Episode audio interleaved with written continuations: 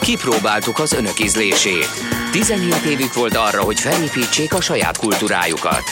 Így születtek a valóságsók, a szappanoperák, a Bundesliga frizura, a pankráció, a Romeo és Julia musical, a gyermekszépségversenyek, Michael Flatley, világslágerek Pánsipra és Okarinára, a hitvány ejtőernyős Elvis imitátorok, a makkos cipő és Richard Klederman. Az önök ízlése leszerepelt. Átvesszük az ügyet, és hozzálátunk a kármentéshez. Kezdődik az önkényes mérvadó itt, a 90.9 Jazzin. Szervusztok, kedves hallgatók! Ez itt a hétfői adás. Tegnap volt az 56-os forradalomnak a a 60. évfordulója. Persze ez egy jó kérdés, hogy forradalom vagy népfelkelés. Persze ez, ez is egy olyan kérdés, amit nem lehet feltenni. 1989-ig kézenfekvő volt, hogy ellenforradalom, 1989 óta kézenfekvő, hogy forradalom. Nincs vita. Ugyanúgy nem volt vita 56-ról, ahogy, öt, ahogy 89 előtt, ugyanúgy 89 után sem volt vita 56-ról. 89 előtt meg volt mondva, hogy 56 az ellenforradalom volt, 89 után meg volt mondva, hogy hogy 56 az forradalom volt, és a rendes magyar ember az nem vitatkozik. Csak hogy hát, mint történész, szabadjon szóba hoznom, hogy ez a helyzet azért annyira nem egyértelmű. Még egy fogalmat be kellene vezetni, és akkor azt megvizsgálni, hogy az illeszkedik-e rá a jobban. népfelkelés fogalmat. Ugye a népfelkelés és a forradalom az abban különbözik egymástól, hogy a forradalom az a társadalmi rendszer megváltoztatásának a szándékával zajlik, míg a népfelkelés... Ezért is, ezért is a fordulat szóból ered. Igen, azt gondolom, hogy ez a, ez a etimológiája a szónak. A másik, az meg a, a népfelkelés, az meg nem a társadalmi rend megváltoztatásának az igényével, hanem az uralkodó az uralkodó elit leváltásának az igényével lép fel. Na most, hogyha Na most az a kérdés, hogy ki a forradalmi élcsapat. Ki volt, ki, ki, ki reprezentálja nekünk ezt a forradalmat, vagy népfelkelést mert ha ezt Pongrácz Gergely reprezentálja, akkor értelemszerűen ez egy forradalom volt. De mi van, ha ezt mondjuk Nagy Imre reprezentálja, aki egy kommunista volt, és aki hát nem akart társadalmi rendszert változtatni, ő csak egy független szocialista országot akart, a, a Moszkva csatlósának a, a szocialista országa helyére helyezni. Tehát a Pongrácz Gergely kapitalista volt? Nem, a Pongrácz, Ger- a Pongrácz Gergely az, az antikommunista volt. Ő nem akart kommunista A lényeg, rezsimet. hogy semmiképpen nem abban az irányban szeretett volna tovább menni. Ő rendszert akart váltani. Uh-huh. A Pongrácz Gergely rendszert akart váltani. De az Angyal István, mondjuk, aki a tűzoltó utcaiak parancsnoka volt, ő egy kommunista volt. Ő egy jugoszláv típusú rendszert akart, amely nem függ Moszkvától, de szocialista köztársaság. Vagy ott van Maléter Pál, forradalmi hadügyminiszter nem akart rendszert váltani. Tehát, hogyha mondjuk Nagy Imrétből, Angyal Istvánból vagy Maléterből indulunk ki, és ők mind mártírjai a forradalomnak, vagy minek, akkor hát ez nem forradalom volt, hanem akkor ez egy népfelkelés volt. Persze erről nincsen diskurzus Magyarországon, mert Magyarországon soha semmiről nincsen diskurzus. Ezt felülről megmondják nekünk, hogy mi volt. És az volt. Érted? Értem, tehát hogy azt vitatod, hogy, hogy el van mosva a két fogalom között az, hogy nem rendszert akartak váltani, hanem elitet legtöbbször. Nem mind akart le... rendszer, nem mind akart Aha. rendszert váltani. Voltak egy jó csomóan, akik rendszert akartak váltani, voltak jó csomóan, akik csak elitet akartak váltani. Ezért komolyabb feszültséggel érnél, hogyha még mindig ellenforradalomnak hivatkoznák ezt. De most az, az ellenforradalom az, az szerintem ez, ez se, se, amellett szerintem se szólnak érvek. De a forradalom és a népfelkelés mellett meg hát úgy gondolom, hogy szólnak érvek.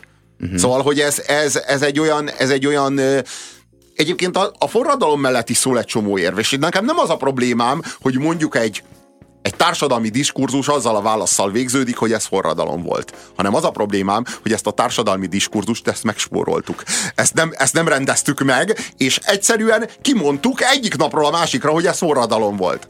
Ö, vegyünk egy ilyen nevezéktant. Ott van az 1848-as forradalom és szabadságharc. De erre így szokás hivatkozni. Igen. Akkor nek, te akkor lennél nyugodt, hogy ha azt mondanák, hogy az 1956-os forradalom és népfelkelés? Nem, nem, vagy nem, és vagy, nem, vagy ez, nem, nem, nem, ez nem, nem, nem, ez semmiképpen. Én csak azt szeretném, hogyha lenne erről egy diskurzus, történ, akár történészek közül, tehát között. Tehát ez egy történelmi kérdés, ez nem egy ideológiai kérdés. Tehát itt nem arról van szó, hogy a mai rendszer, a mai ö, ö, piaci alapú tőkés rendszer, ami Magyarországon van, hogyan tudja jól meghivatkozni a maga szempontjából az 56-ban történteket. Nyilvánvalóan úgy, hogyha az forradalom volt, hiszen a saját ideológiáját egy 56-os forradalom igen, alapozza meg, nem a ki, hogy Már 60 éve szerettük volna ezt a rendszert, igen, ami most van. Igen. Hát 40 évvel később kaptuk meg, mondjuk, igen. vagy 35 évvel később kaptuk meg, számoljuk ki, mondjuk annyi, akkor legalább 35 évnek el kell telnie, mielőtt vitatnánk, érted? Tehát akkor 1989 meg 35, az 2025 vagy 24, akkor addig egy szót ne halljunk. Arról van szó, hogy 1848 az kétségkívül egy forradalom volt. Azért kétségkívül, mert ott nem volt olyan, aki egy feudális rendszert akart az Habsburgoktól függetlenül. Uh-huh. Tehát azt mondták, hogy a, nem, nem volt olyan irányzat, amelyik azt mondta, hogy elég a Habsburg függésből, viszont nagyon jó a feudalizmus, őrizzük meg a feudalizmust, viszont Pozsony központtal, és ne Bécs központtal, vagy, vagy Buda központtal, vagy Fehérvár központtal. Tehát nem volt ilyen irányzat, hanem mindegyik azt mondta, hogy a nemzeti függetlenség ügye, és a polgári társadalmak ügye az összekapcsolódott, az összefonódott, az egy és ugyanaz. Ezért nincs kétség, hogy 1848 forradalom volt. 1956-tal kapcsolatban viszont ez már nem olyan egyértelmű. Moszkvától való függetlenség az az 56-os minimum volt. De a mondatot mindenki másképp folytatta. Pongrácz Gergely úgy folytatta, hogy ezt az egész marxizmus-leninizmust ezt a szemét, szemétre kell hányni, viszont a, viszont a, a Maréter, a Nagy Imre, az Angyal István meg nem így folytatta ezt a mondatot, hanem úgy folytatta, hogy egy ilyen jugoszláv típusú, egy ilyen titói rendszerhez hasonló berendezkedést kéne ö, létrehozni, mert a szocializmus, mint eszme, az továbbra is egy működőképes eszme volt ezeknek az embereknek a fejében, bármennyire is kivégezték őket 57-ben. Vagy 58-ban. A titóra ugyanúgy hi- hivatkoznak a délszláv államokban, mint nálunk a Kádárra, hogy van egy ilyen addig jó, amíg Tito élt? Nézd, én ezt nem tudom, mert nem vagyok se szerb, se horvát, de meg lehet. Én horvát vagyok. Jó, te horvát vagy, akkor mondjad te. Fogalmam szóval, ö, szóval én, én, én egy valamit nem tudok hogy, hogy ugyan, ugyan, mit, ugyan mit kockáztatnánk azzal, hogyha megnyitnánk ezt a fájlt, és elkezdenénk történészek beszélgetni erről. Mondjuk megkezdenénk egy ilyen diskurzust mit veszítenénk? De ugye nem, valójában nem mit veszítenénk? Egy, hivatkozás, egy jó kis hivatkozási alapot veszítenénk a mostani rendszerhez. Hogyha... Ugye, ugye nem összeesküvést ö, sejtesz a dolog mögött. Tehát nem lehet, hogy egyszerűen nincsen igénye egy, egy masszív 37 embernek arra, amire neked van? Szerintem én nem összeesküvést sejtek e mögött. Én e mögött egy nagyon sajátosan magyar, vagy mondjuk úgy, hogy nagyon sajátosan balkáni, vagy félperifériás gondolkodást látok e mögött, amely szerint mi nekünk nincsen saját igényünk arra, hogy szembenézzünk a saját múltunkkal. Nekünk arra van igényünk, hogy hogy valaki megmondja nekünk, hogy most mi a direktíva, mihez tartjuk magunkat. 1989-ig megmondták, hogy ellenforradalom. Ez tiszta beszéd. Mi ezt szerettük. Mi szerettünk volna egy kombi Fartburgot, mi szerettünk volna egy hétvégi házat, mi szerettünk volna egy kis krumplilevest, és ezért nekünk azt kellett mondanunk, hogy, várjál, hova is van fölírva, ellenforradalom. Nagyon jó. Hát ezt, ezt értjük, ezt szeretjük. Tudjuk magunkat mihez tartani. Aztán 1989 után elmondták nekünk, hogy változottak ott a Mostantól kezdve a kombi Warburghoz, meg a hétvégi házhoz, meg a krumplileveshez más a szöveg. Az kell, hogy, hogy is, forradalom. Ez az új szöveg, ez az új kotta. Mostantól kezdve így zengzúg az ifjúság hangja. Forradalom, dicső hősök, stb. És nem történt meg az a diskurzus, amely hát meg kell, hogy előzzön egy ilyet. És, mert, és azért nem történt meg ez a diskurzus, mert nem azt számoltuk, hogy ez most forradalom volt, vagy nem, hanem azt számoltuk, hogy hogyan lehetünk rá büszkébbek. De Úgy ezt, lehetünk ezt, rá büszkébbek, ha ez forradalom volt. Hát akkor legyen forradalom. De utólag könnyebb megállapítani, hogy egyébként az elit csere vagy a rendszer csere lett volna a célra vezetőbb. Tehát ők ö, nem tudhatták, azt tudták, hogy változtatni szeretnének. Most ilyen szempontból ennek a tudásnak a hiány elég egynemű az, a, a változtatási igény de jó, de, de, de a, ők változtatni akartak, csak mennyire, csak mennyire akarnak változtatni? Mi mindent akarnak megváltoztatni? A társadalmi rendszert hát és is miből lehet választani, hogy akkor merre kanyarodjunk? Tehát Mert, ott volt egy opció, mert most, hogyha, most nincs. Tehát azt kell megérteni, hogyha Gerőt cseréljük Nagy Imrére, akkor az nem forradalom hanem akkor az népfelkelés. Hogyha Gerőt cseréljük Pongrácz Gergelyre, akkor az forradalom. Na most ezt kéne megvizsgálni, hogy valójában mi volt. Csak mi nekünk nincs igényünk a valóság iránt. Nekünk a nemzeti büszkeségünk, meg a nemzeti hősiességünk étosza iránt van igényünk, és ami ebbe ezt az igényt jobban kielégíti, azt választjuk történelmileg. Nem történészek döntöttek arról, hogy ez forradalom volt, vagy névfelkelés volt, hanem politikusok. Ez itt a nagy probléma.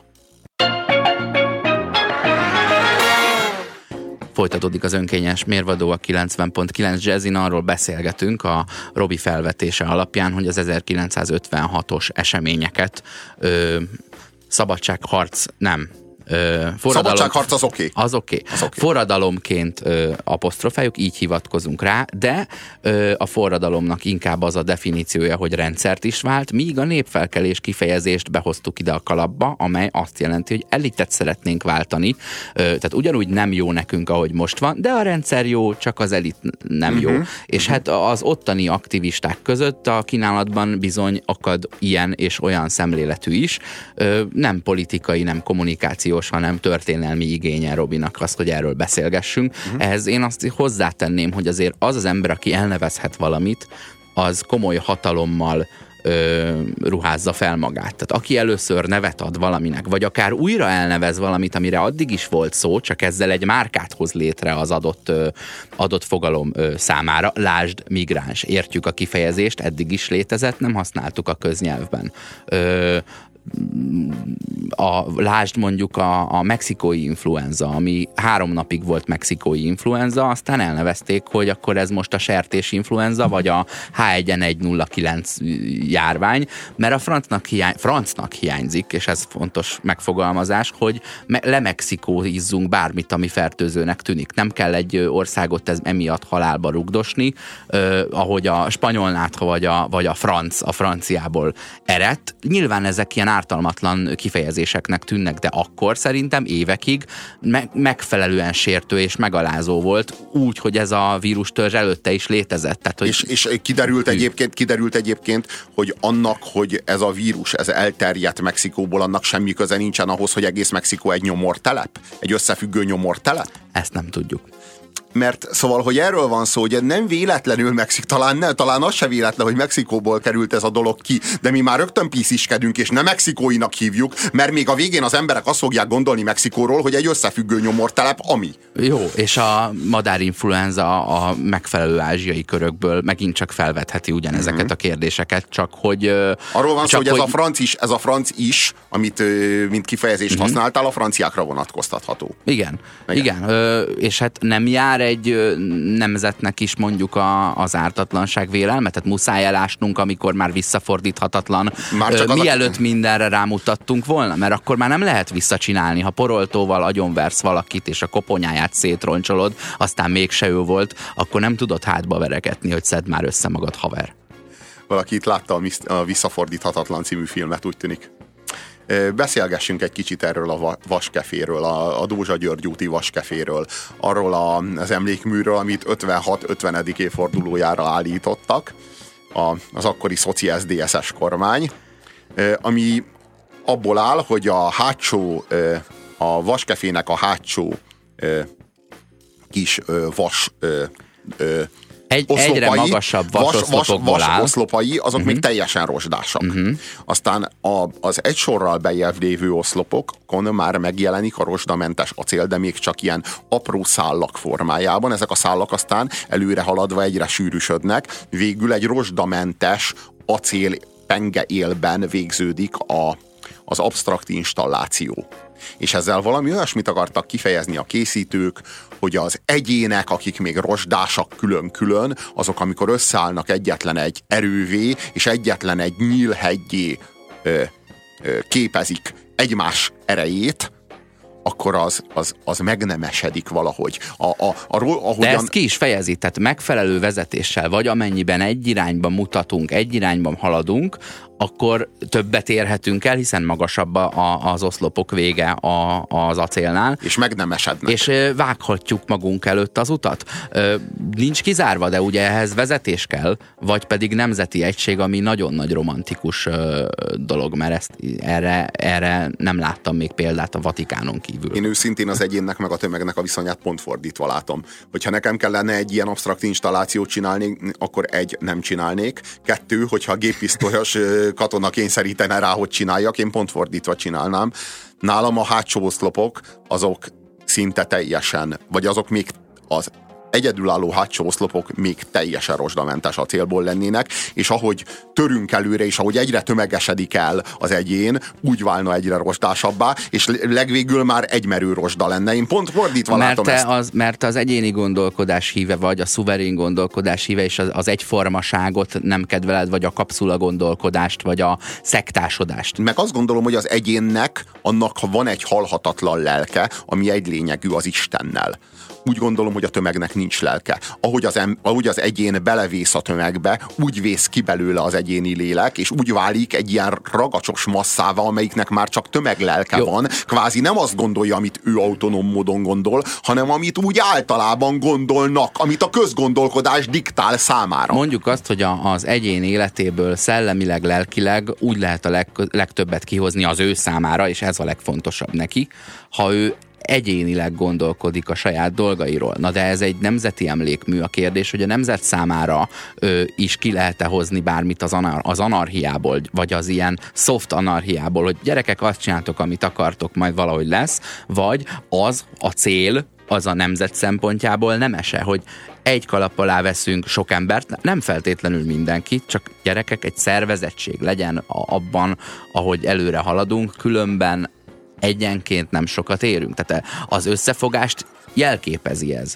Az összefogásnak a pozitív hatásaira mm, utal. Igen, igen. Én, én, én, én meg nem szívesen használnám ezt az anarchia kifejezést ilyen módon.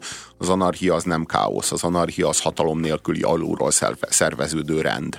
Az anarchia nem arról szól, hogy gyerekek azt csináltok, amit akartok, hanem az anarchia az arról szól, hogy nem felül van az, aki megmondja, hogy mit csinálunk hanem alulról szervesen szerveződik-e mindez, úgy, ahogyan mondjuk a falu közösségek. Tehát most ez azért nem, azért csak én tudom egyébként, hogy az anarchiát azt mindenki hajlamos ilyen káosz szinonimaként használni. Elmondom, igen. Mondanék még erről a szimbólumról itt valamit. Ugye, az, ugye a szobor, amely a tömeg összesűrűsödésével egy, egy készsé, egy fegyverré nemesül gyakorlatilag. Most a kérdés, hogy hová mutat ez a nyíl, mert én ezt értem, és még egyet is értek vele. De fegy, tehát, hogy, hogy ö, azt jelenti, hogy ha elegen vagyunk, akkor elég baj tudunk csinálni ahhoz, hogy, hogy sokan meghalljanak közülünk? Tehát vagy akkor fegyverrel fogunk találkozni? Érted? Hogy mit érünk el mondjuk 35 év múlva rendszerváltást? Hmm. Ö, érted? Nem a, ö, itt arról van szó, hogy, ö, hogy ö, ez, ez, a, ez a népfelkelés vagy forradalom nem ért el a célját.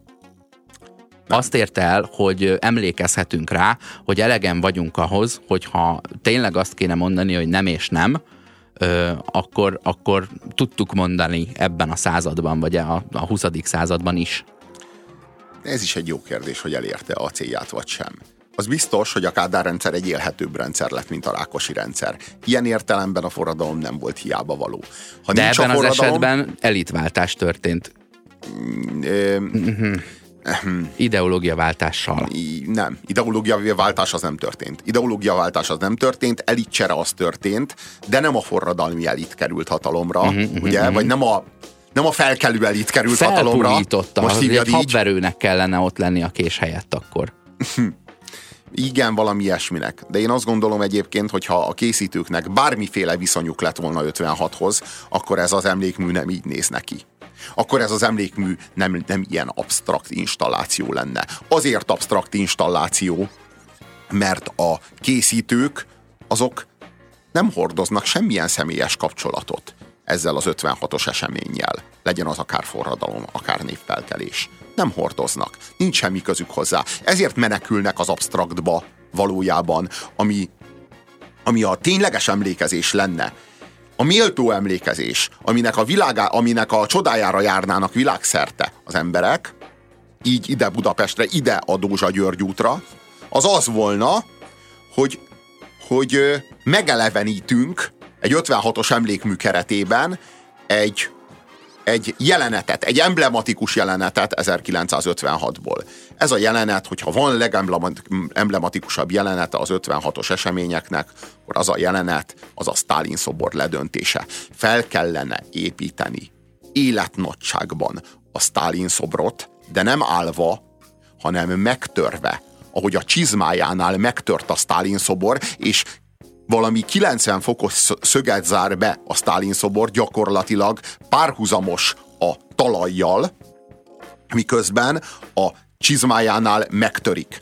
És mellék alakoknak Stalin elvtárs ledöntött szobra mellé meg lehetne gyártani, hiszen vannak fotók erről a jelenetről, rekonstruálni lehetne, hogy hogy történt, azt a teherautót azzal a csörlővel, meg azzal a drótkötéllel, amivel ledöntötték a Stalin szobrot, azokat az embereket, azokat a forradalmárokat, vagy névfelkelőket most hívd a kedvet szerint, akik ezt a, ezt a történelmi eseményt végrehajtották. Ez egy olyan 30-40 fős csoport életnagyságban. És Mindezt... besétálhatnál közéjük, és úgy érezhetnéd, hogy ott vagy, és akkor ö, pátoszt érezhetsz, vagy szégyelheted magad, vagy szomorú De valami valóságos dolog mm-hmm. megtörténik veled 56-ból. Nem egy absztrakt installáció, amin csak azt látod, hogy mi még ezt is elkenjük. Mi még ezt az emlékezett politikánkat is meg akarjuk úszni. Non-figu- meg akarjuk non-figuratív tetkó formájában vittük föl a derekunkra, és, és nem a homlokunkra írtunk valamit valamit. Úgy akarunk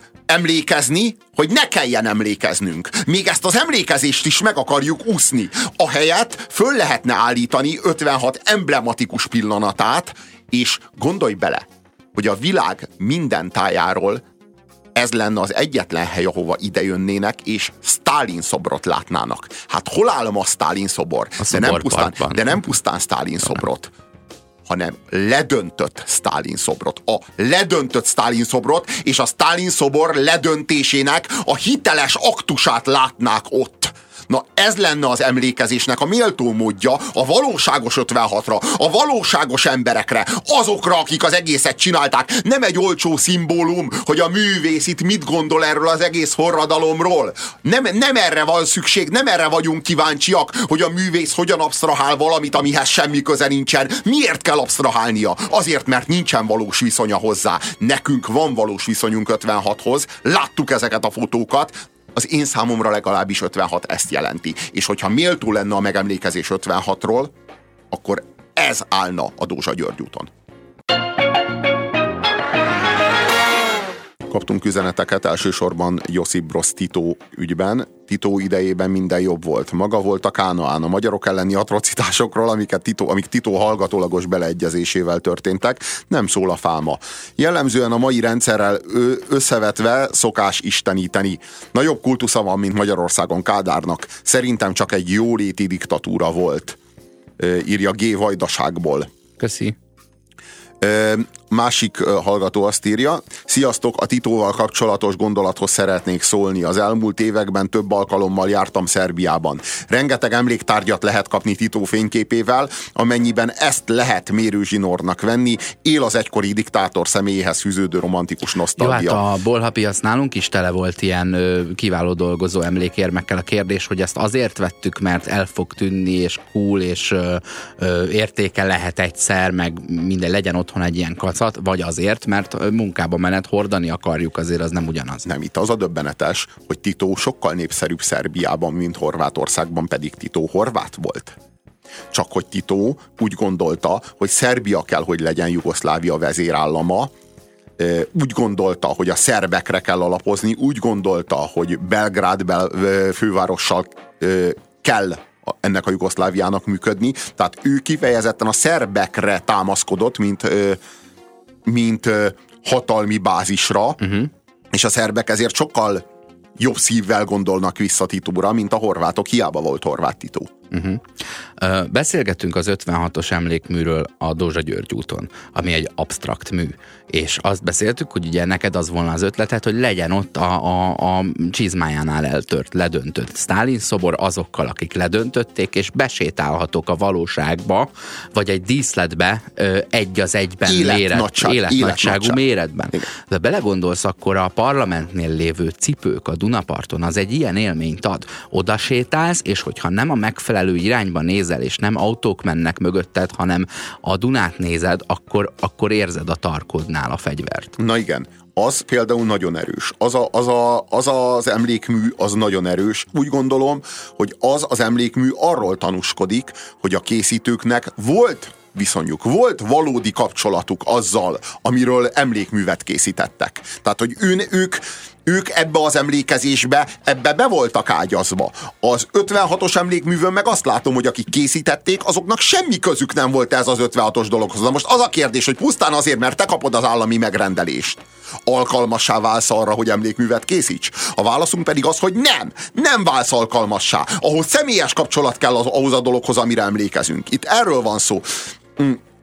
Amennyire a azok a cipők a Dunaparton alkalmasak emlékezésre, annyira a vaskefe alkalmatlan. Ez van. Kicsit megmozgatnánk titeket most, hogy mindenkit letaglóztunk ezzel, és pedig olyan folytatásokat keresünk, főleg filmalkotásokhoz, de lehet ez bármilyen irodalmi, vagy akár képzőművészeti alkotás, amelynek címe van, ö, olyanokat keresünk, ahol ö, határozószok vagy számnevek változnak. Ö, mondok két példát. A 101 kiskutyának a disney folytatása az a 102 kiskutya. A, a, a minta, ami, ahonnan vesszük, a, a példázat, ahonnan vesszük, amit átveszünk, az a drágán adda az életet hossz, folytatásai. Ugye a Die Hardnak, az első résznek, annak az a második része, hogy Die Harder, vagy valami ilyesmi? Die Hard 2. Die Hard az 2. Angolul az angolok, az angolok azok számozták, tudtak számozni. Die Hard 3, Die Hard 4. De a magyarok azok szellemesebbek voltak ennél, és a drágán add az életed, ugye a Die Hardot nem lehet ennél jobban lefordítani magyarra, mint hogy drágán add az életed. Ez a fordítás, ezzel még semmi baj nem volt. Most mit mondasz? Nehezen meghalni? Inkább drágán add az életed. A második uh-huh. rész még drágább az életed. A harmadik rész az élet mindig drága. Azt hiszem, hogy ez volt. Tehát, hogy így itt mi megpróbáltak egy lapot rátenni valahogy máshogy, mint az egy, a római egyes, meg a római kettes. És akkor ilyen módon a 101 kis kutya második része a 102 kis kutya. Vagy de, de ez ténylegesen így, ezt ténylegesen így hívják. Tehát a 102 kiskutya, meg az Ocean's 12, az, azok, azok ott tényleg... De akkor ez tényleg, volt... tényleg van egy ilyen rész, hogy 102 kiskutya, a 101 kiskutya, második része a 102 Igen. kiskutya. De ez nem azt jelenti, hogy a 100 kiskutya az a nulladik rész lenne. Hát és nem beszélve arról, hogy 96-os az első disney változat, és 2000-es a második rész. Addigra felnőttek azok a kutyák, tehát hová tűnt 101 tényleg kicsi kutya? Csak nem bunda készült belőlük. Elhallgatnak valamit. Ilyen módon a két Lotti első része az egy Lotti. Ugye? Igen. És a, a, alig igen. ismerik. Igen, igen. Rögtön a második rész futott be. De még így is lehet érteni.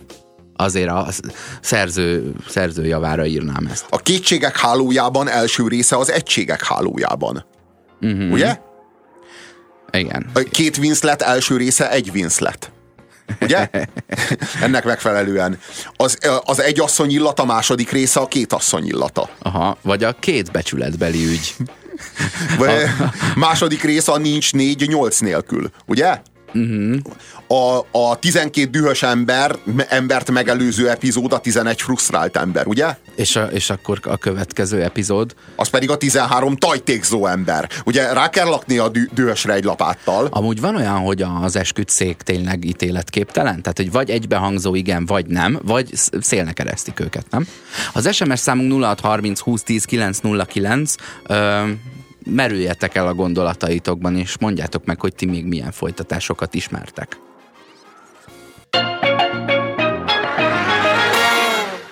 Azt írja a hallgató, hogy az eső ember folytatása a második ember. Mert az eső az első? Igen. Jó. Azt írja a másik hallgató. Alien filmeknek nem láttam az első, az első hetedi, az első hét részét, a nyolcadiktól ment a mozikban. Aha, Teljesen az első most. utas elment vadászni, a második utas meglőtte, a harmadik utas, nem, nem? Ugye igen, a hetedik igen. utas az Tibetbe ment, nyolc év, nyolc év Tibetben, igen. és a nyolcadik utas a halál. Az utas listának csak a vége van meg. Igen. Amúgy, amúgy tudjuk persze a neveket. Azért Hollywoodban sem következetesek, lásd Rambo filmek. Első rész, First Blood. Uh-huh. Második rész, Rambo, First Blood, Part 2. Harmadik rész, Rambo 3. Aha. De a szerelem második vériget azt mi ismerjük. Uh-huh. Mert Beri Arinak nem elég. Egy. Sosem elég. Ugye itt ugyanerről van szó, második vérig. Tehát arról van szó, hogy egyszer megszurkállak, de még egyszer megszurkállak nincs magyar nábob, Emil és a detektív, Terminátor nulla, az, es, az esemény horizont. Terminátor nulla. Tényleg nullával nem számoznak, nem tisztelik ennyire a rómaiakat. Igen. Igen. És Ott a 300 folytatása? Van, van egyébként folytatása a 300-nak. Igen. De nem a 301. Hanem egy. Nulla. Nem, ne, ne, a, nem a, a cselekmény adtak, alapján. Adtak valami alcímet. Uh-huh. Ja, ja. Van, amit, amit, amit nincs értelme folytatni. Azt írta az egyik hallgató, hogy Gandhi 2, ugye? Hát, de ennek a, ennek a, ennek a példának a, a hasonlatos film címe volna a Melankólia 2, ugye, amiben megsemmisül a föld, tehát akkor minek? Hát a második részben nem nagyon játszik senki. Na jó, de újra jön, a, jön a, az üstökös, érted? Most nem kell benne játszani, hát jön egy újabb ja, üstökös, lehet, egy elég a második az részhez. Üstökösök lehet, hogy meg akarják nézni.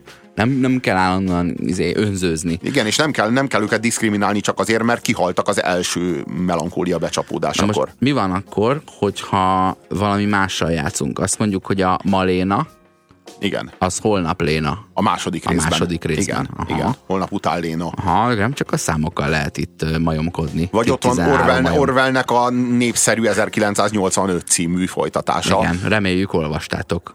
Igen. Vagy van ilyen, hogy, hogy 22 Jump Street. Ugye a 21 Jump Street az arról szólt, és ez létező folytatás viszont, ez nem a fantáziánk uh-huh, szüleménye, uh-huh.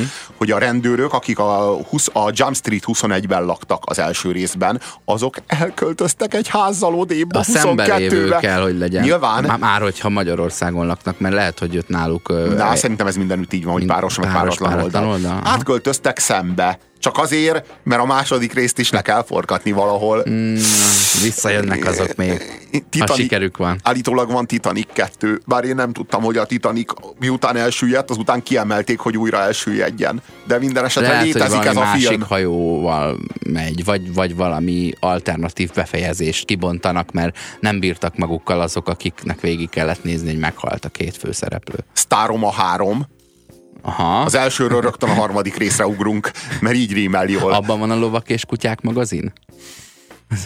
Amerikai História Y. Mm, jó. Jó. Hát igen, a holnap után markában, illetve 9.12 a harmadik torony. Ez, ez, ez, erős. Piszkos 13, vagy a még, piszkos, vagy a még piszkosabb 12. Uh-huh. Uh, valamit lehet folytatni jó Nem, sokáig. ez egy létező film állítólag, Piszkos 12 második küldetés. Ja, volt, volt folytatása, valóban. Uh, szombat 14, vasárnap 15. Az 1001 éjszaka meséi után jöhet az 1002 reggel kiózanító átkozódása. Mert ugye itt a hősünk mindent megfordított, nem csak az éjszaka Aha. meséit. Hogy akkor az másnap? Uh-huh. Az, az 1002 másnaposság valósága. Aha. Igen, igen, ez a, ez, a, ez a felvetés. A bukás Hitler utolsó utáni napjai. Igen, ezt, ezt, én ezt a fogalmat nem tudom értelmezni így, hogy utolsó utáni, mert ezzel az erővel akkor, akkor Krisztus utolsó utáni megkísértése, de hát utolsó Érted? Na jó, világos, utolsó világ, utáni, világos, az az de, utolsó. De, az, de, ne, de ebben nem fejeződik ki, az utolsó utániban nem fejeződik ki ezeknek a második részeknek a végtelen erőltetettsége, hogy itt egy utolsó utáni rókabört akarnak a rókáról lenyúzni, mert annyira kapzsiak, és már nem kéne második rész, és mennyi, mennyi művész van, hogy most más példát nem mondjak a Bacsó Péter a tanúval, hogy megint tanú hogy, hogy mennyi ilyen művész van, aki a nagyszerű első részt nem bírta ki, hogy egy második részt ne készítsen. És így valahol meggyalázta az egész mítoszt, mert, mert nem, mert, mert, mert nem, Nem kell a második részt leforgatnia. Tudom, mit tettél tavaly előtt nyáron. Érted? Háromba tépve. Érted? Uh-huh. A tavasz 17 pillanata. Kétszer kettő, néha öt című folyta, film folytatása. Uh, Robi, uh, részt kétszer, várják, kétszer négy, néha tíz. Ez a második rész. Ja, ez, ez elvileg ide függvényt lehet gyártani, és elmehetünk. Kivéve azt mondom, hogy kétszer végtelen, néha végtelen. Ja, de, a, de, a, de, a, de a maffia filmnek, annak a holnap lánya filmek a második részei mindig. Ja, ja, ja, ja. Nem? Ö, az megvan, hogy részt veszel egy futóversenyen, megelőzöd a másodikat. Hányadik vagy? Első. Nem, második. Erre vigyázzatok. Igazad van. Jaj, de jól mondtad. Jaj, de jó, de jó, hogyha valaki végzett ilyen, ilyen közgázszakon. Mit? Jaj, ne idegesíts már föl. De jó, ha valaki kinyitotta a, a, izé, a napi kérdések.hu-t, vagy valamilyen rettenetet. Most van két kelet, írja a hallgató. Kilencedik utas az anyós, írja diótörő. De, de mire az anyós a halál ellentéte? Nem, az a fokozása. Fok... Ez sem, egy, ez sem egy szimpatikus társadalmi beágyazódás, ez az anyós viccelés, de sajnos ennek oka lehet. Nézzenek magukba az anyósok, ha szabad kérnünk. Ez az önkényes mérvadó a 90.9 Jazzin nem létező filmek, foly, ö, filmek nem létező folytatásait és előzményfilmjeit keressük. A kocka előzményfilmjeit kevesen ismerik, írja a hallgató. A nulladik rész volt a pont ugye? Mert a pont nulla dimenziós. Az a nulla. Igen, aztán, az, aztán, aztán volt az egyenes. Ami egy dimenziós. Az az egy dimenziós. Aztán jött a négyzet. Uh-huh. Az, az, az volt a köz, közvetlen előzményfilm. Igen, és a, tulajdonképpen a harmadik epizód az a négyzet. Na de hogy... Nem, e... az a, nem, az a kocka. A harmadik epizód az a kocka. Igen, de hogy ez valójában eleve egy valami metakocka, tudod, ami nem, Igen. nem háromdimenziós a az film majd a második rész lesz, ami valójában most már tudjuk, hogy az ötödik epizód az és lesz eljut, a hiperkocka. És eljut odáig, ahol a, az N plusz egyedik dimenzió már a szeretet, mint az Interstellárban? Igen, igen, igen. Kedvencem, érted? A szeretet az bármire jó, tehát a, a szendvicsek titkos összetevője, Igaz? Igen, igen, igen, igen. És, és valami, Egy csipetnyi szeretet. És valami, ami hamarosan felváltja a gravitációt. Ja, ja. E, Ignász Lajos azt írja, hogy a számba vetett.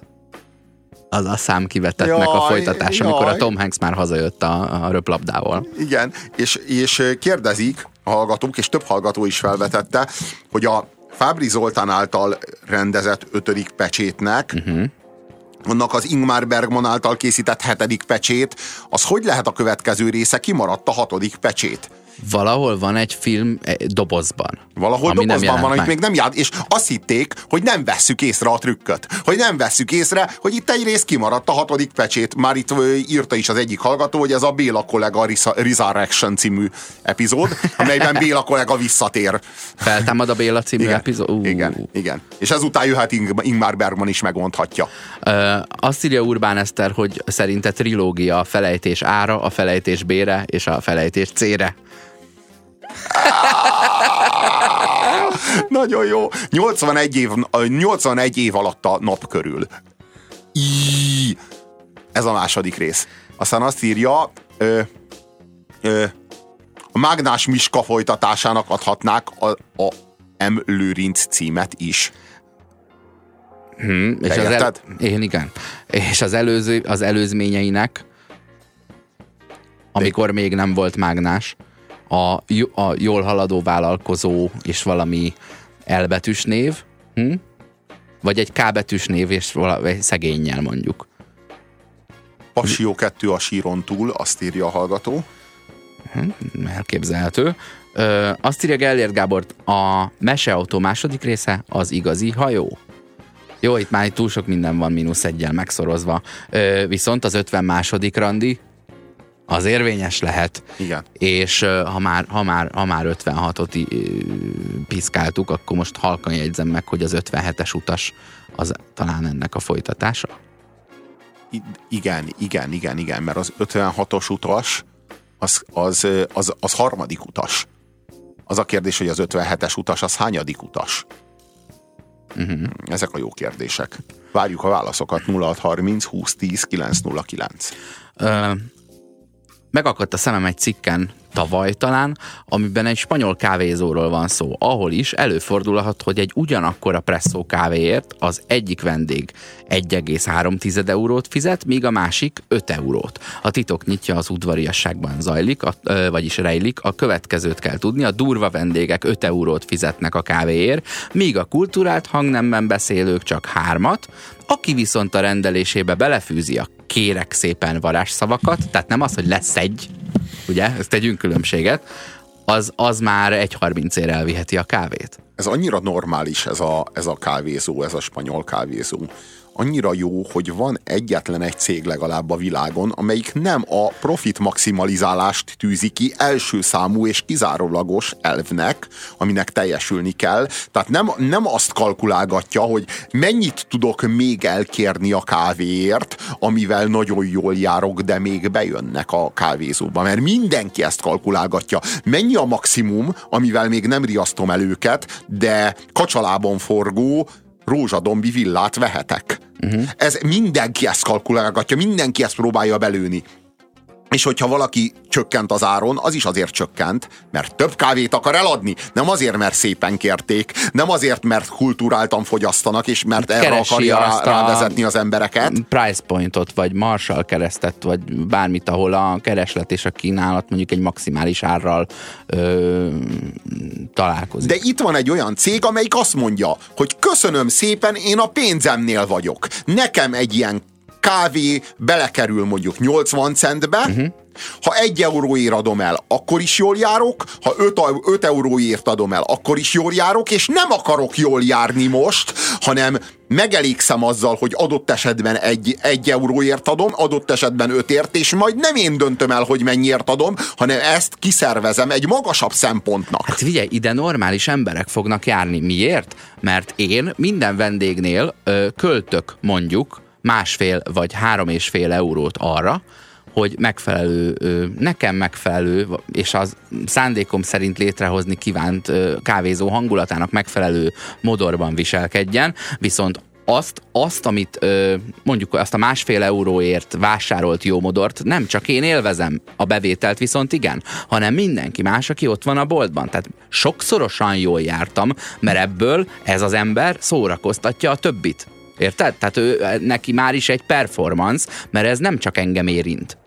De, egy, de, de önmagában egy nagy dolog, hogy valaki tovább gondol, mint a közvetlen profit. Tehát, hogy mondjuk egy, egy, egy kávézónak ő akar adni egy egy arculatot, egy imást, egy személyiséget. Ő azt a kávézót azt szeretné ellátni többel, mint amit a kávé, meg mint amit a profit jelent, hanem valami többletet, ami, ami majd nem okoz neki nagyobb alapterületű rózsadombi villát, uh-huh. hanem egyszerűen csak érvényesít valamit, ami nem közvetlen profit érdeke. Tehát, hogy itt a piaci folyamatokba beszüremlik egy olyan szempont, aminek nincs köze a piachoz. És ez annyira üdítő, az én számomra legalábbis. Ö, van köze üzleti erőforrásokhoz viszont. Azt mondja a kávézó tulajdonosa Maricel Valencia ö, ö, Madrid szerint a rendszer működik, a vendégek már most sokkal udvariasabbak a pincérekkel szemben. Tehát figyeljük meg, hogy itt a, a pincérek hangulata fontos, és lehet, hogy a legtöbb, vagy nagyon sok esetben tényleg az, hogy a vendégnek mindig igaza van, meg nem tudom, de ha, ha nekem kell megfogalmazni, én már vagyok olyan pofátlan az ügyfeleimmel szemben,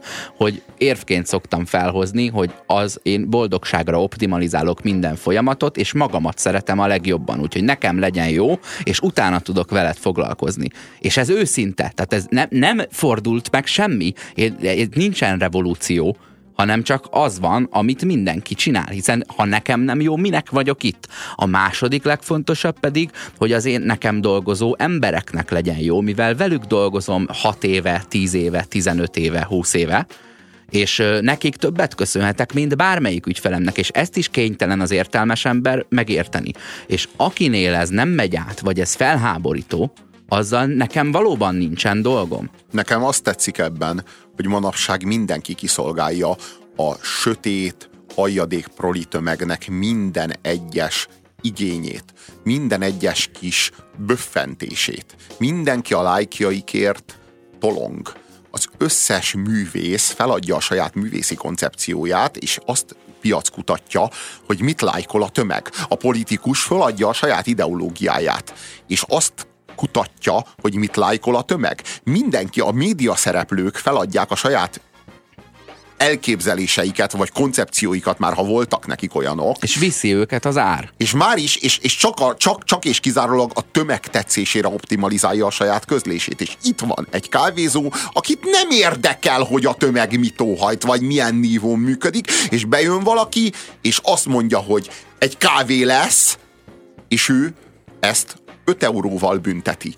Ő mm-hmm. ezt a stílust, ezt a és arról van szó, hogy nem úgy áll hozzá a vendéghez, hogy jaj, kedves vendég, nyalázatos szolgálja, hogy bejött ide ebbe a kis kávézóba, hadd kínáljam önt, hadd legyen ön egy bunkó tapló, és én hadd kínáljam önt a legjobb kávéval, amit a nem tudom én milyen ö, venezuelai cserjékről fejtettünk önnek, csak önnek. Jaj, hadd szolgáljuk ki önt, és az első... keltse jó hírünket mindenhol a proli haverjai körében, kérem, jöjjenek ide ők is. Ő, ő, őket is ki akarjuk szolgálni. Szó nincs erről hanem ő neki van egy kulturális referenciája, ezt számon kéri, hogyha valaki nem teljesíti, annak nem muszáj idejönni, vagy ha idejön, akkor számoljon azzal, hogy 5 euró egy kávé. Ennyi. Ez a karakán no, rohadt korrekt hozzáállás, és hogyha én madridi lennék, én csak azért is erre a helyre járnék, mert jutalmazni akarnám ezt a helyet azért, mert nem szolgálja ki az alpári alávaló proliságot van művészi koncepciója csak a konyha művészetben. És azért ezt érzed, hogy vannak olyan helyek, ahol még nincsen ö, kiszolgálva a vásárló, és van, ahol már nincsen minden igények kiszolgálva, de nem azért, mert ö, igénytelen lenne, hanem más igényei szerint szolgálunk ki téged, ami valószínűleg a te igényeid fölött áll, vagy közel azonos, attól függ, hogy te ki vagy, de itt hozzuk a séfet, vagy, vagy ugye van olyan hely, ahova besétálsz, és ceruzával van fölvésve egy deszkára nagy nehezen 60 féle betűtípussal, hogy ö, miket ehetsz, de van olyan hely, ahol azt mondod, hogy nincs egy kis ketchup, akkor nyomorult lesz az ott töltött maradék 30 perced, olyan, olyan tekinteteket kapsz. neked. Igen, ja, és ja. nagyon helyes, hogy ezt teszik. Na jó, de most általában egy piaci adásvétel az úgy néz ki, azzal az igényel történik, hogy bejön egy vendég, és ennek, a, ennek a, az aktusnak, hogy én kiszolgálom őt kávéval, ennek az a célja, hogy a vendég belőlem egy gazdagabb kávézó tulajdonos csináljon. Tehát én egy gazdagabb kávézó tulajdonos akarok lenni, és ennek az a feltétele, hogy a vendég legyen egy elégedett vendég.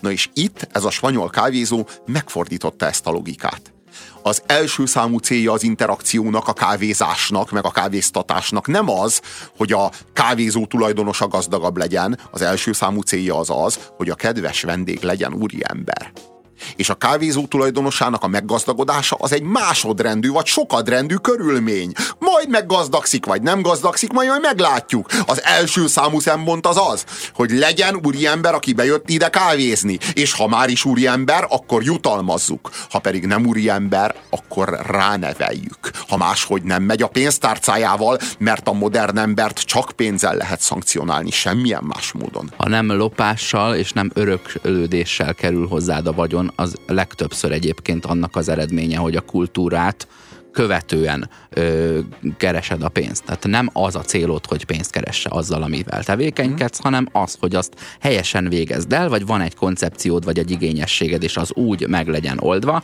és majd köré fognak gyűlni azok, akik ennek a vásárlói. Ő nem azt mondja, hogy kávét árulok bárkinek, hanem van egy kávézom, és egy bizonyos vevőkörnek árulom. Lehet, hogy te nem tartozol akkor közéig. Ez meri kimondani, és ez tök jó. Ha mi egy kávézó lennénk ebben a rádióműsorban, akkor egy ilyen kávézó szeretnénk lenni én, én nekem, az, a, nekem az, a, az, a, az az imponáló itt, hogy, hogy, hogy, hogy ez a kávézó, ez, ez egy, ez egy ez, egy, ez nem egy félperifériás, ilyen, ilyen észak-balkáni üzem, mint amilyenek itt Magyarországon vannak, de itt Magyarországon mindenki jól akar járni, ügyeskedni akar. Itt, itt, itt Magyarországon föl sem merül, hogy mást akarnék én egy kávézóból, mint sok pénzt. Ez egy olyan, egy olyan régió, ahol van az a pénz, amiért korpásodik. És itt most azt látjuk, hogy van olyan hely, nem is kell messzire menni érte, van olyan hely Európában, ahol nincs az a pénz, amiért korpásodik. Tehát arról van szó, hogy van a van a referenciánk, az igényünk a világgal szemben, és ez megelőzi a kapzsiságunkat. hogy hogy nincs az a pénz, kérdezi a hallgató. Nem három euró az udvariatlanul kért kávé? Nem, az öt euró. Van egy felirat egy magyarországi sörözőben, azt írja a hallgató, egy sör 500 forint. Lesz egy sör 500 forint. Kérek egy sört 350 forint. Hát akkor erre van példa itthon is. Mm-hmm. Valószínűleg egy euróból is nyereségesek, írja a hallgató. De a Magyarországon nem ez, a, nem ez a közgondolkodás, hogy megvan a nyereségünk, megvan a profitunk, hanem az a közgondolkodás, hogy mi az, hogy megvan a nyereségünk, és mekkora nyereségünk lehetne még? Árazzuk be úgy, hogy még többet, még többet, még többet, sosem elég. Érted? Tehát ki gondolkodik így Magyarországon, hogy megvan a profitunk, most miért kéne emelnünk? Azért kéne emelnünk, mert kapzsiak vagyunk, azért kéne emelnünk, mert ez a Balkán. Azért kéne emelnünk, mert rövid távon gondolkodunk, mert három percen belül akarunk meggazdagodni, és mert nem gondolkodunk még középtávon sem. Nem gondolunk arra, hogy akit most lehúztunk, az visszatére hozzánk, mert az a hozzáállásunk, hogy úgyse tér vissza, hiszen mindenki tudja rólunk, hogy ecseri piacos, Szélhámosok vagyunk. Ezeket a fogalmakat hajtogatjuk hetek óta nektek. Azt, hogy elég, és azt, hogy szeretném-e, hogy visszajöjjön még egyszer az illető. Nem kell átverni. Lehet őszintén beszélgetni. A, az egy euróval kapcsolatban lehet, hogy magán a kávékészítésen már képződik egy, egy, egy kávé 100-110 forint, mondjuk. Hmm és az 1 euró meg 300 forint, vagy 308, vagy 9, vagy 12. Világos, de a lokáció sokat számít, azt, hogy hány ember dolgozik ott sokat számít, és ezek a költségek fix költségek, amik azonnali kockázatot jelentenek, és te nem tudod elsőjén, hogy abban a hónapban is be fognak-e jönni 1204-en, és akkor nem kerestél egy büdös fillért se. Ha 900-an jönnek be, akkor valahonnan pénzt kell szerezned, hogy kifizesd az embereket, akiknek azt mondtad, hogy van nálad munkahelyük, és ad, adni fogsz nekik fizetést. És ha 1500-an jönnek be, akkor neked is fog jutni pénz, ugyanannyi, mint a bármelyik ö, ö, barisztának, aki ott áll a pult mögött, tehát akkor te is keresel ö, 128 ezer forintot nettó, mit tudom én, és ha 1500-nál többen jöttek be, akkor van profitod ahhoz képest, hogy magadat egy ugyanolyan alkalmazotti fizetésre díjaztad, mint a többieket. És utána ebből a profitból, amikor összegyűlt elegendő, akkor lehet nyitni még egy ilyen üzletet. De ahhoz két évig kell ö, 1500 vásárlót ö, produkálnod, és el kell tenned azt a pénzt, és nem elmenni belőle nem tudom hová. Tehát meg kell elégedned, megint az elég szóra felhívnám a figyelmet, azzal, hogy neked van egy kávézód, az a tiéd lesz, ha a márkával eleget törődsz, akkor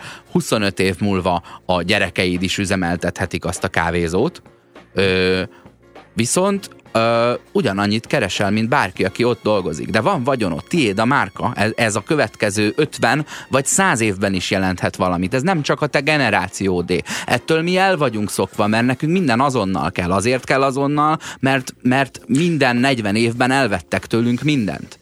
Érted? Ez, nem hiszünk ebben. Ezért lehet, hogy nem hiszünk a, a, a Mennyországban sem, meg a halál utáni jut, juttatásokban sem. Én nyilván nem. De hogy, de hogy racionálisan itt kell legyen a, a, a magyar szellem, hiszen eddig semmiért nem kaptuk vissza a plusz hasznot, ami, amiben 40 évig fektettünk. Csak azért, amit ott helyben megettünk, felzabáltunk vagy elloptunk.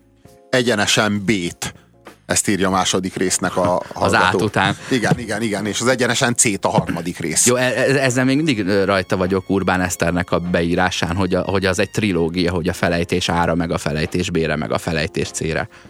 Igen, igen, igen, igen, igen. Jó. Mint az etüdök gépzongorára. És az etüdök gépzongo bére, és az etüdök ah. gépzongo cére. Jó, nagyon jók vagyunk. Az SMS számunk 0630 20 10 909, a kávéző előtt nem létező folytatásokat kerestünk különböző filmekhez, könyvekhez.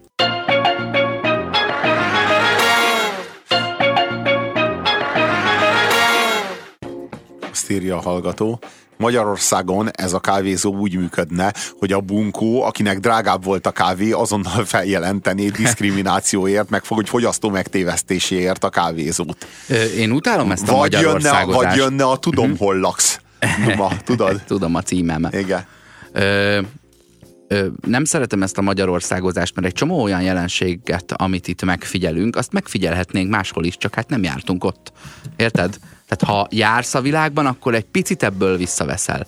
Viszont ö, mit mondod, hogy hogy, hogy, hogy működik? Ja, hogy azonnal panaszt tenne. És egyébként tényleg, tehát hogy a, a mondjuk a roastnak a, az amerikai televíziózásban elég ordinári műsor, de megragadt és megváltoztatta a társadalmat olyan szinten, hogy egy Donald Trump fokozatos huttyónak a rosztját meg lehet rendezni. Ugye ez az a műsor, amiben beül egy ismert ember középre, és ilyen 6-8 humorista vagy író, olyan alpári stílusban ö, kiosztja, de jogosan és szellemesen, de alpárian. Tehát olyan, olyan poénokat fogalmaznak meg, amelyek mind sértőek, de találóak. Na most ezt Magyarországon ezt... megpróbálták meghonosítani úgy, hogy egy nagy benyalás lett az egész. Tehát nem az történt, hogy kipellengérezték úgy, hogy a szórakoztató legyen és tanulságos és igazságos, hanem egy hatalmas nagy tisztelgés, egy hatalmas nagy demonstrációja az ő hatalmas nagy művészetének. És így mindenki körbenyalta és körbetáncolta az ünnepeltet. Na ez lett Magyarországon a rosztból.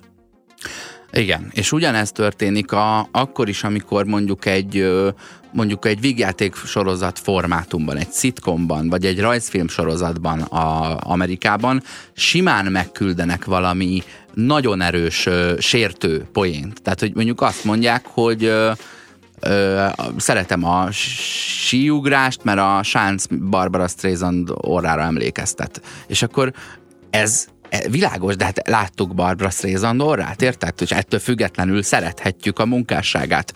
És ö, ö, mondjuk az Airplane, az Airplane 82-es, 83-as film kb. Uh-huh. Ott van ilyen, hogy hánynak a repülőn, mert rosszul lettek a haltól.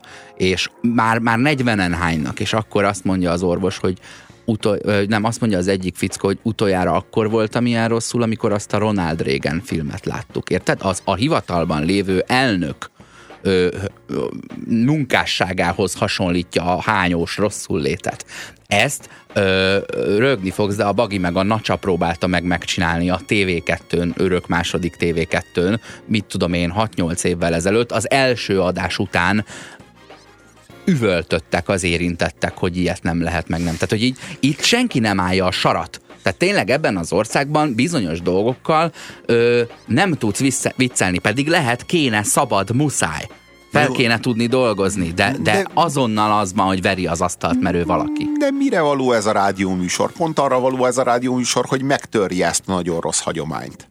Pont azért vagyunk itt, hogy kiosszuk azokat, akik rászolgáltak arra. És reméljük, hogy egy nap majd lesz egy olyan rádióműsor, amelyik kioszt minket, ha rászolgálunk. Azt írja, azt írja a hallgató, hogy például a hét fő, főbűnnel kapcsolatban felmerül egy dilemma, hogy a hét főbűnnek mi a következő része. Vajon a, nyol, a nyolc főbűn, vagy pedig a kedbűn? Á! Érted? Ez egy dilemma. Vagy az amerikai história X-nek a, azt írja az amerikai história 11 római számmal. Uh-huh. Ez szerint az amerikai história X az a tizedik rész. Igen, vagy a 11 a folytatása, vagy az Y. Na igen. most nem tudunk valamit. Ugy, Na igen. Ugyanúgy nem tudjuk, mint hogy hova tűnt a hatodik pecsét. Vagy a Pál utcai fiúknak mi a folytatása? A, a Pál utcai férfiak, uh-huh. vagy a Mária utcai lányok, uh-huh. esetleg B. Pál utcai fiúk? uh-huh. Bármelyik lehet igazából. Uh-huh. A Mária, Mária utcai lányok az ígéretes cím.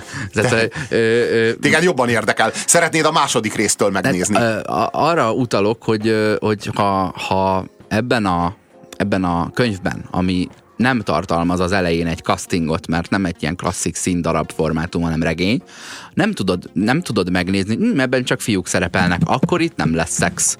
Nagy Feró rósztja nagyon kellemetlen volt, írja a hallgató. Igen, na most ez az... volt az az egyetlen rószt, ami na, volt. Na, na, most, na most akkor e- ezen, ezen egy kicsit el is gondolkodhatnánk hogy mi, a, mi az oka annak, hogy itt Magyarországon mi képtelenek vagyunk a kritikára, meg hogy nincsenek hagyományai a kritikának, meg nincsenek hagyományai a gúnynak, meg nincsen kultúrája a gúny feldolgozásának, vagy elfogadásának, vagy a, a, a, annak, hogy elismerjük, hogy a gúnyhoz joga van bárkinek, vagy, a, vagy az iróniához, vagy a szarkazmushoz.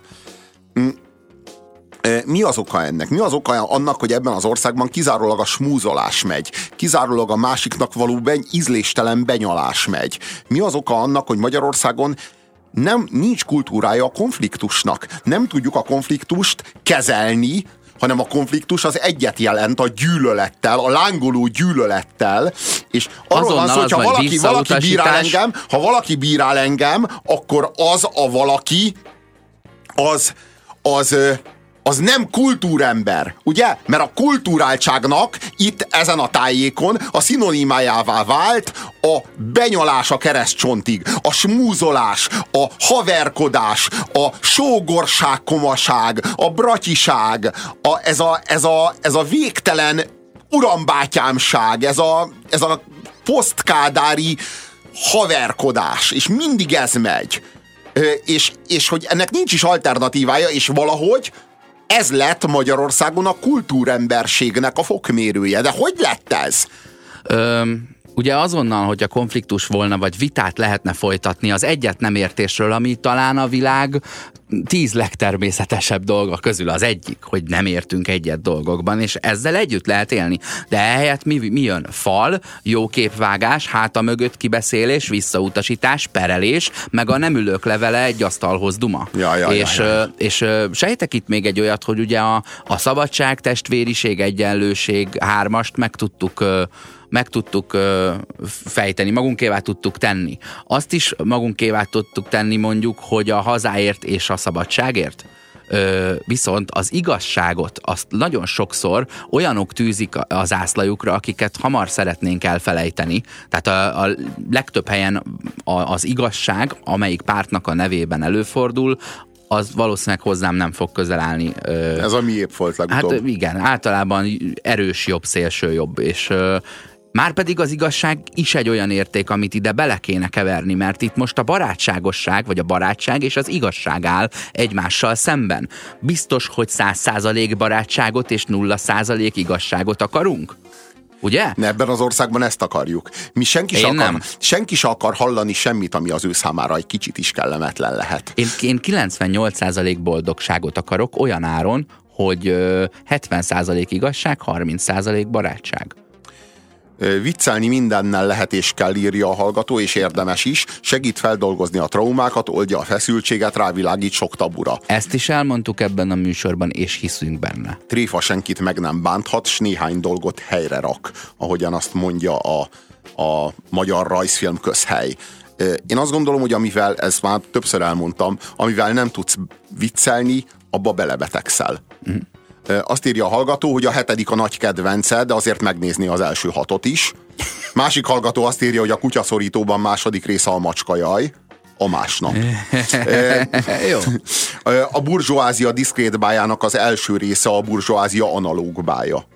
Ja, mert hogy a diszkrét az az X tengelyen csak néhány helyen vesz fel értéket, az analóg meg jellemzően egy folytonos függvény. Azt írja a hallgató, Kádár Jó. bácsi az oka, aki szépen megtanította a népet, hogy ha kussol, akkor nem lesz háborgatva, de ha nem, akkor megjelenik éjszaka a fekete autó a ház előtt. Nem, ez még a Rákosi rendszer volt ez a fekete autó. Minden esetre a Pont az a lényeg a Kádár népének, hogy nem kellett fekete autóval fenyegetni. Csak meg, elég volt megígérni neki a kombi Warburgot, és ő már befogta a pofáját. De szó nem volt a Kádár rendszernek, pont ez volt a lényege, hogy nem kellett fenyegetni, elég volt kecsegtetni.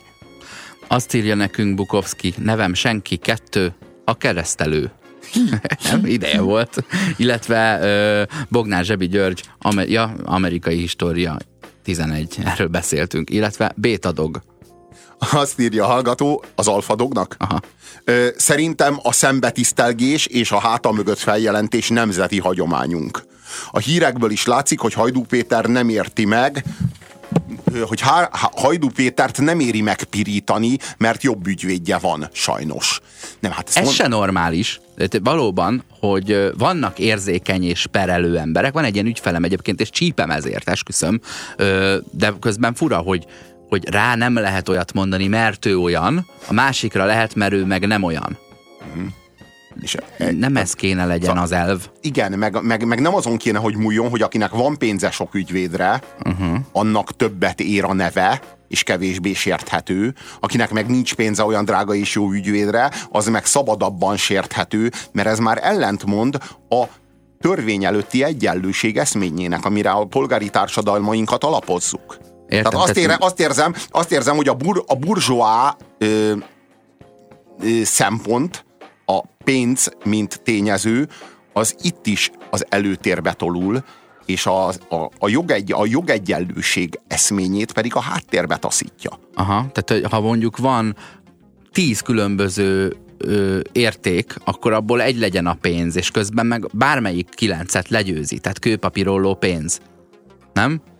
Hogy bár, semmi. Két, a papírba becsomagolod a követ, az olló elcsorbul a papíron, a kővel kidobod az ablakot, meg az ollóval szemen szúrod, akinél a kő van, meg nem tudom mi, de ha van pénzed, akkor elmehetsz az a sunyiba az egész, egésztől, és nem, nem kell vele foglalkozni. Nem, hát megveszed a követ, megveszed a papírt, és megveszed az ollót is, és utána az, az vágja szét azt, amit te akarsz, vagy az hmm. nem, amit nem a akarsz. A kövel rárajzolod a papírra a százast, meg az a királynőt, de és utána hogy, ollóval körbevágod. Onnantól, hogy mind a három a tiéd, tényleg azt csinálsz, amit akarsz, vagy, vagy egyszerűen csak nem csinálsz semmit, mondasz valamit, és ha nem hiszik el, perelsz. Még egy dologról akartunk beszélni veletek, és ez pedig az egyformaságnak az önkéntes vállalása. Milyen előfordulásai vannak ennek? Talán a, a, a félig, félig félig ártalmatlan, vagy félig ártatlan ö, szituáció az az, amikor egypetéjű ikrek születnek, akik tökéletesen egyformák az első foci balesetig, vagy ablakrácsukásig, vagy ö, hajszínváltoztatásig. De addig is tökéletesen egyforma ruhát kapnak a szülőktől. Tehát, hogy így az ikreknél egy ilyen, ez egy ilyen mém, hogy, hogy hát, ja, hát ikreim vannak, ha már egyforma, kérek két ugyanolyat. A természet elvégezte félig, akkor a szülő azt végigviszi következetesen a végsőkig. De lehet, hogy ez egy szakmai ajánlás egyébként mondjuk a védőnőktől és védőbácsiktól? Hogy ne lehessen megkülönböztetni a gyerekeket, csak az anyjuklással a különbséget? Hogy elképzelhető, hogy ö, ö, olyan versengés alakul ki köztük emiatt, hogy különböző és összevesznek, és mindig a változásra van igényük, nem a másikra, hanem ami nem az övé, azt el akarja venni, és így nem épül föl egy olyan együttműködés belőle, ami egyébként testvéreknél meg nagyon egészséges És lehet. az normális, hogyha csírájában tiprod el az autonómiát? Még mielőtt az kialakulhatna. Sem, nem tudom, hogy mielőtt mi még a... egy autonóm személyiség kialakulhatna, te ö, uniformizálod őket, egyenruhában járatod őket, elmosod azt a különbséget, aminek éppen formálódnia kéne? Ugye, de de az a, az a teher alatt nő a pálma, ugye? Tehát, hogy ahhoz, hogy a, a két különböző személyiség... Hát az a célunk, hogy föllázadjanak ez ellen majd egyszer, azért egy formában járatjuk nem, most? Nem, hanem itt megúsztuk azokat a vitákat, hogy ő miért sárga autót kapott, én miért pirosat. Ez egy kényelmes dolog, hogy egy formába öltözteted, hogy ö, ugyanolyan ajándékot kapnak, sőt, ismertem olyanokat is, ahol a három évkor különbséggel rendelkező öccs és báty egymás születésnapjain mindig kaptak ajándékot, mert rumlit csinált különben a másik. Érted? Ah. Nekik nem egyszerre volt a születésnapjuk. Ah. Viszont így kétszer annyi ajándékot lehet behúzni. Ki, kizsarolták a több ajándékot. Igen. Na most a másik eset, az pedig az, hogy ö, párok sasszézgatnak, flangálgatnak, korzózgatnak a bevásárlóközpontban, ugyanolyan színű piros-kék rukanor susogósban mondjuk. Ja Istenem. Ugye? Vagy ezek a, ezek a passzoló orkánzsekik, hogy na, ö, elmegyünk most a Gabriellával, ö, megnézzük Prágát a hétvégén, de hűvös lesz, úgyhogy akkor menjünk be előtte a Vesztenybe, és ö, vegyünk valami jó, jó szélzsekit. Tehát persze, hogy úgy, ugyanolyan lesz. Érted? Minimum ugyanaz a szabás és egy kicsit más szín. Mert kommunikálni akarjuk azt, csoport. hogy mi, mi együvé tartozunk. És főleg, hogy a másik hozzám tartozik, úgyhogy lekop, lekopicskó, frászicskó. Igen. Igen. Ugye? Mert hát de mondjuk valószínűleg így mondják csehül. Az, aki... Azt, hogy ne, ne nyúlj a csajomhoz. De hát nem, nem ismerem a helyi nyelvet, úgyhogy inkább ö, mezben megyünk, mint egy kosárcsapat. Vagy nem tudom mi. Igen, igen, csak arról van szó, hogy ez a, ez a ti együvé tartozásotok, ez a a bensőtökben, az egymás iránti érzéseitekben van meg. Ez nem, ez nem egy külsődleges jel, és akkor amikor ezt ti az öltözéketekkel akarjátok leképezni, akkor az egy igazából egy ovis csoportot képez belőletek. Tehát, hogy egy ilyen, vagy nem tudom, tehát, hogy egy ilyen, egy ilyen valahol ez, ez, ez, ez kínos, tehát ez kellemetlen. Tehát kellemetlen egyszerűen, mert, mert valaki itt valami olyasmit demóz kifelé, ami, ami hát az ő magánügye. De most mi közöm nekem ahhoz, hogy ők annyira szeretik egymást, és hogy mennyire szeretik egymást, hogy tök egyformába öltöznek, de ők ezt kommunikálni akarják felém, akik akinek a számára, az én számomra ők csak egy tereptárgy, ami megtörik a fény. De ők ezzel, hogy ők a terepen vannak, már, már kommunikálni is akarnak valamit, mégpedig az ő egymás iránti oldhatatlan szerelmüket. És ők ebből a szerelmükből plakátot formálnak a környezetük felé, a nyilvánosság felé. Ők bárhol járnak, ők elsőként azt szeretnék közölni mindenkivel, hogy ők mennyire szeretik egymást. Na most, hogyha ők tényleg ennyire szeretik egymást, akkor akkor ebből ezt miért kell demózni? Miért kell a világ felé ezt így, így ilyen, ilyen ízléstelen a módon demonstrálni? A kommunikálás szerintem mindig, mindig valahol káros vagy felesleges. Miért kell mondani valamit, ha egyszer úgy van? Egyébként ilyen szempontból engem a gesztikuláló emberek is zavarnak. Nem zavar, csak én levonok egy következtetés, hogy ezek szerint nem tudsz beszélni normálisan, muszáj hadonásznod? Nem bízol abban, hogy érteni fogom, hogy én vagyok a hülye, vagy te? De valamelyikünk hülye, hogyha, hogyha ninjáznod kell, miközben ugatsz. Ö, egyébként ez az összeöltözés, ez, ez teljesen helyén való mondjuk a jégtáncban.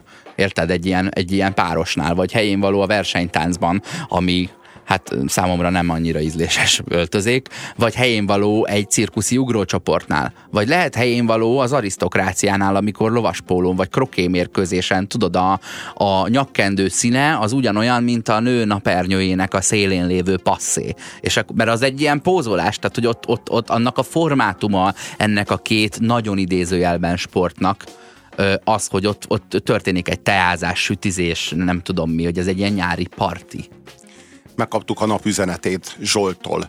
Azt írja, Sziasztok! Szerintem a vitakultúra hiánya nagyon mélyen gyökerezik. A gyerek is azt hallja a szülőtől, ne vitatkozz velem. Az alá-fölé rendelt viszony megmarad az iskolában, a munkahelyen is. A fölé rendelt úgy gondolja, mindig neki van igaza, sőt, még a kritikát, sértő viccelődést is megengedheti magának. Visszafelé ugyanez természetesen nem elfogadott olyan tévképzetek alakulnak ki, hogy a vita egyenlő veszekedés, uh-huh, uh-huh, uh-huh. illetve az érvelés egyenlő meggyőzés. Fogadjuk el... Meg hittérítés. Fogadjuk el, hogy a kultúrált vita az jó és szükséges, de nem arról szól, hogy a vélt vagy valós igazunkról meggyőzzük a másikat. Az egyenruha a fogyasztói társadalom válasza a monogámia bukására írja a hallgató. Ez is finom. Hát meg lehet. Nincs kettő négy nélkül kettő 3D. Várjál. 3, 4D. 5, 6D. Igen. Hétfőn szerda nyitva tartás szerint leszünk. Csütörtökön keddi, szombaton pénteki, vasárnap zárva, hétfőn csütörtöki. Illetve 6 házi 5 perces műsora, 7 házi 6 perces műsora, 8 házi 7 perces műsora, 9 házi 8 perces műsora és 10 házi 9 perces a Duma műsora. Színházban ilyenekről szoktunk beszélgetni, amíg nem kell színpadra menni, és közben rosszul vagyunk, hogy senki sem hallgatja, mert hát akkor minek beszélgetünk? Ez milyen hülyeség. Hát most, amikor vége lesz, vagy van a műsorunknak, mert ez volt az önkényes mérvadó hétfői adása, akkor utána síri csendben, szomorúan lehajtott fejjel kiba, kikullogunk az autóinkhoz, és ugyan miről, is beszélgetne, mi, ugyan miről is beszélgetnénk, ha ti nem halljátok. Így mi egymás figyelmét semmire se tartjuk. Mi közöm ezzel a csávóval nem ülök le vele egy Egyébként azt tudod, hogy a, a, a Sebestyén Balázs meg a Vadon Jani azok így vannak egymással, hogy munkahelyen kívül vagy munkán kívül egyáltalán nem is beszélnek egymással, és büszkék is erre. Na. Köszönjük türelmüket! A közízlés ma is undorral tolta a tányér szélére mindazt, amit főztünk. Megbuktunk, és legközelebb újra megbukunk. Megmaradt hallgatóinkat, Sándort, Dénest és Annát várjuk vissza minden hétköznap 17 órától itt, a 90.9 Jazzin, az önkényes mérvadóságjában.